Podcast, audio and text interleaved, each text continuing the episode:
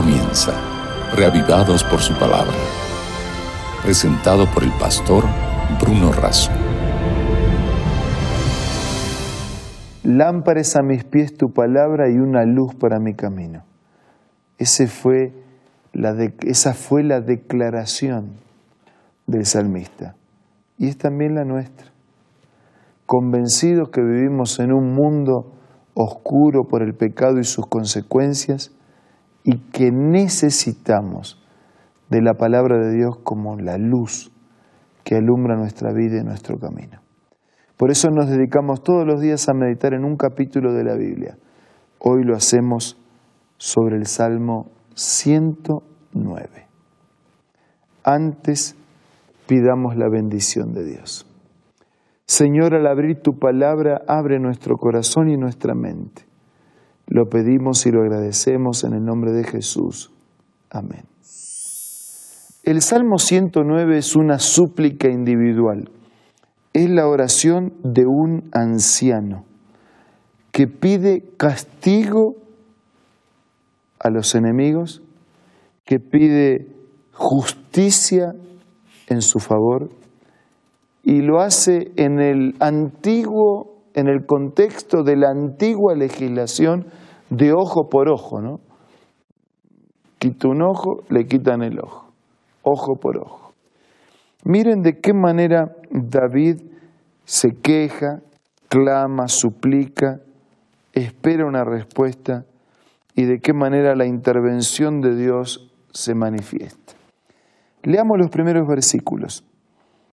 Oh Dios de mi alabanza, no calles. ¿Por qué boca de impío y boca de engañador se han abierto contra mí? Han hablado de mí con lengua mentirosa, con palabras de odio me han rodeado, dice versículo 3. Pelearon contra mí sin causa, el pago de mi amor me han sido adversarios, pero yo oraba y me devuelven mal por bien. David dice, ¿no? ¿Y, por qué se volvieron contra mí? ¿Por qué mienten? ¿Por qué me rodean con odio? ¿Por qué pelean conmigo sin, sin darles motivo? ¿Por qué yo hago bien y me devuelven mal? Desde el versículo 6 en adelante, nosotros profundizamos en la plegaria del anciano David. Pon sobre él al impío y Satanás esté a su diestra. Cuando fuere juzgado, salga culpable. Su oración sea para pecado, sean sus días pocos. Tome otro su oficio. Sus hijos sean huérfanos y su mujer viuda. O sea, está pidiendo la muerte ¿no? de esas personas. Anden sus hijos vagabundos, mendiguen, procuren su pan lejos. Fue, fue tanto eh, la desesperación de David que pidió la misma muerte como castigo y pidió mal para los propios hijos. Versículo 12, no tenga quien le haga misericordia. Versículo 13, que su posteridad sea destruida.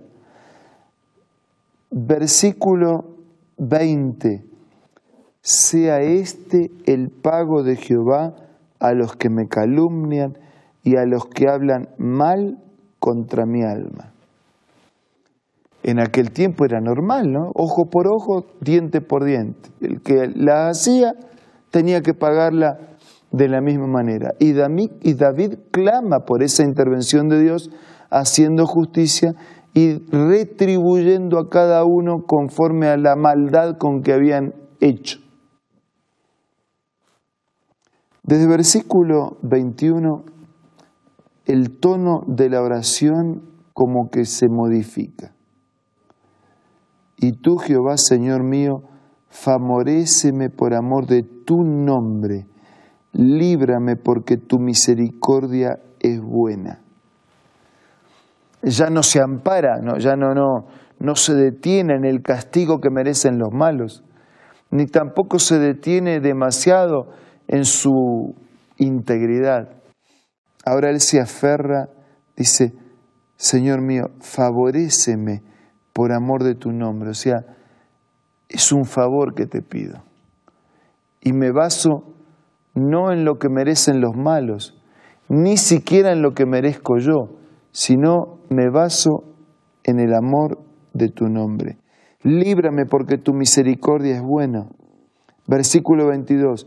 Yo estoy afligido, estoy necesitado, mi corazón está herido, mi vida se me va como una sombra que declina, soy sacudido como la langosta por el viento, mis rodillas están débiles a causa del ayuno, mi carne desfallece por falta de gordura. Señor, dijo David en el versículo 25, yo he sido para ellos objeto de oprobio. Me miraban y se burlaban meneando su cabeza. Señor, yo, yo tengo errores, pero yo he querido hacer tu voluntad. Yo he cometido pecados, pero yo quiero hacer tu voluntad. Y se burlan de mí los que no creen en ti. Me castigan, me persiguen, me rodean de su odio, de su maldad.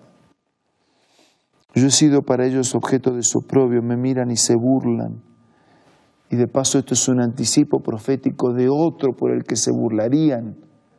Cuando clavado en la cruz gritaban a otro salvó a sí mismo, no puede salvarse. Si eres hijo de Dios, haz algún milagro para que te creamos. Así que David, que era de la familia de la cual Jesús nacería como ser humano, estaba viviendo lo mismo que después iba a vivir Jesús por su conducta errada sufrió y por su conducta acertada también sufrió la burla de los otros. Versículo 26. Ayúdame, Señor, sálvame conforme a tu misericordia, que entiendan que está en tu mano, que tú has hecho esto. Maldigan ellos, pero bendice tú Levántense, mas sean avergonzados y regocíjese tu siervo. Sean vestidos de ignominia los que me calumnian, sean cubiertos de confusión como con manto. Y David va hacia el final del Salmo y lo hace de esta manera. Versículos 30 y 31. Yo alabaré a Dios en gran manera con mi boca. En medio de muchos te alabaré, porque Él se pondrá a la diestra del pobre para librar el alma de los que le juzgan. Hay gratitud. Hay compromiso. Miren cómo David fue casi cambiando en su ruego, ¿no?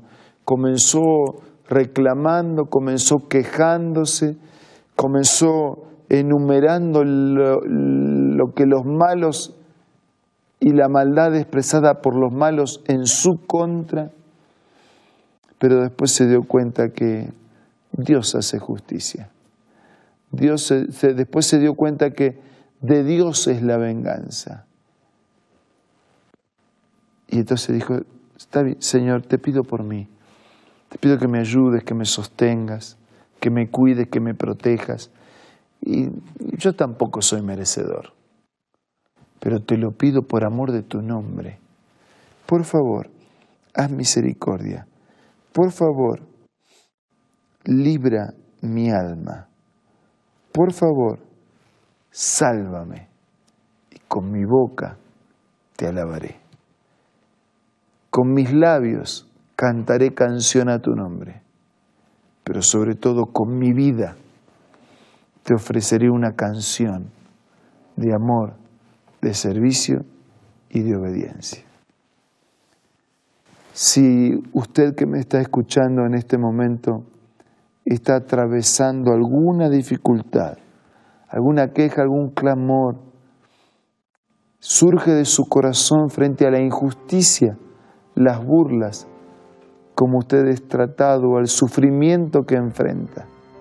Por favor, deje a un lado su carga. Recurra a Dios amparado en su amor, en su mérito, en su gracia y pida su bendición. Vamos a orar.